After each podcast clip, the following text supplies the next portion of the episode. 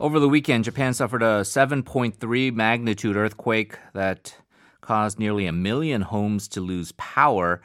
Uh, thankfully, no deaths have been reported yet. Uh, there have been some serious uh, damages resulting from the ensuing landslides. Train services have also been halted. But to the relief of many, it's been reported that the Fukushima Daiichi nuclear power plant saw no irregularities uh, as a result of this quake. But experts warn that we can expect to see further multiple overshocks over time. Uh, to give us a, a, further assessment on what's going on in Japan, we're pleased once again to be uh, joined by the award winning journalist and author of Japanization What the World Can Learn from Japan's Lost Decades, William Pesek, on the line. Hello. Good morning. Good morning to you, sir. Thank you so much for joining us. Uh, 7.3 magnitude. Uh, it apparently was felt in Tokyo. Uh, as somebody who has a lot of relatives uh, who've lived in Tokyo and uh, someone who uh, grew up in Los Angeles, um, I'm part of the demographic that doesn't get too freaked out by earthquakes, but certainly I'm sure there were some jitters there. What was your personal experience like in Tokyo as you as you felt the tremors? Yeah, I was just sitting home, 11 p.m uh, in the evening, just watching some Netflix, relaxing after a long mm. and busy week, and the house began shaking. And you know, as, as you know from earthquakes here, they tend to last for 10 seconds, 15 seconds, right. 20 seconds. This one lasted for quite some time. And earthquakes, of course, they build up a bit of momentum and a bit of inertia.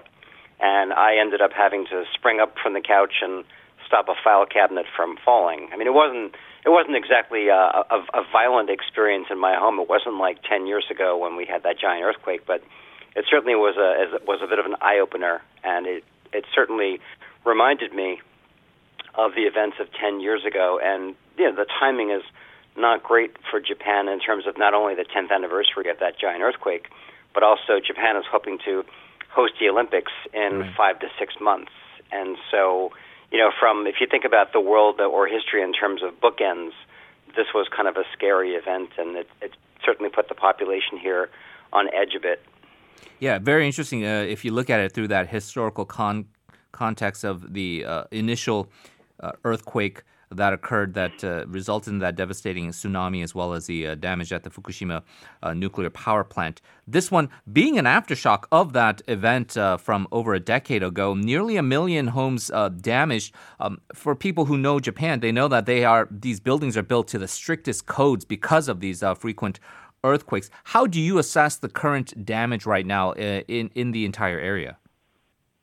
Well, I mean, I think people look at the earthquake from a few days ago as kind of a good news story in that, uh, you know, we, we didn't have mass uh, mass loss of death.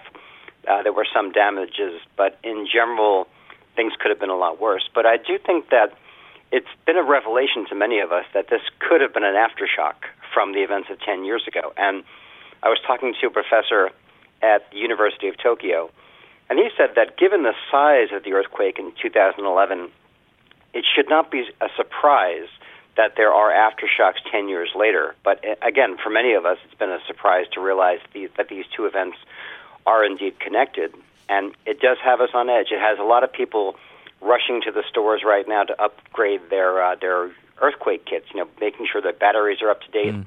making sure that their you know their crackers and their food and their cookies and their bags are up to date, and that they they have water on hand. And so it it has kind of propelled people to go shopping a bit just in case. Right. And uh, apparently there will be aftershocks of this particular aftershock. And the concern has been, right. although thankfully the nuclear power plant, uh, the Daiichi plant, uh, doesn't seem to have been affected now.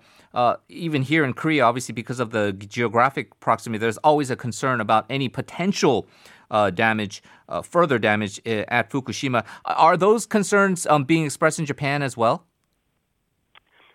And I think politically there's a concern that the government is just simply not focused on this. I mean, basically, we're currently on our fourth prime minister since the events of 2011. And every prime minister, it's been a cycle, a pattern. They've said, well, you know, we're going to take care of what's happening in Fukushima. We're going to accelerate the cleanup process. We're going to make sure that the people in Fukushima who are still living in temporary housing 10 years later are taken care of and nothing happens. And so uh, you see this event over the weekend. it has shined a, a, kind of a new spotlight on events in Fukushima. And I think what people here are realizing more and more is that the events of 10 years ago are kind of ongoing. You know, the Fukushima problem is a live problem. There are still about 10,000 unspent, you know, basically spent fuel rods that are sitting on top of the yeah. Fukushima power plants. And these have yet to be cleaned away. And nuclear problems, radiation leaks, are always international incidents. And I think it's been Japan's been slow to realize this is not just a regional Japanese problem. This is a concern for the world and for Japan's neighbors. And once again, the world is watching, the world is paying attention to Fukushima again, and it, the timing is kind of inconvenient for Japan at a time when it's hoping to host the Olympics. Well, let's talk about that because um, for the former Prime Minister Shinzo Abe, this was part of his grand vision, right? Uh, to uh, show the world that uh, Japan has uh, emerged uh, from that tragedy and uh, they've put behind the events of the earthquake, the tsunami, and the damage at Fukushima, and uh, show that Japan is once again a, a prominent world power.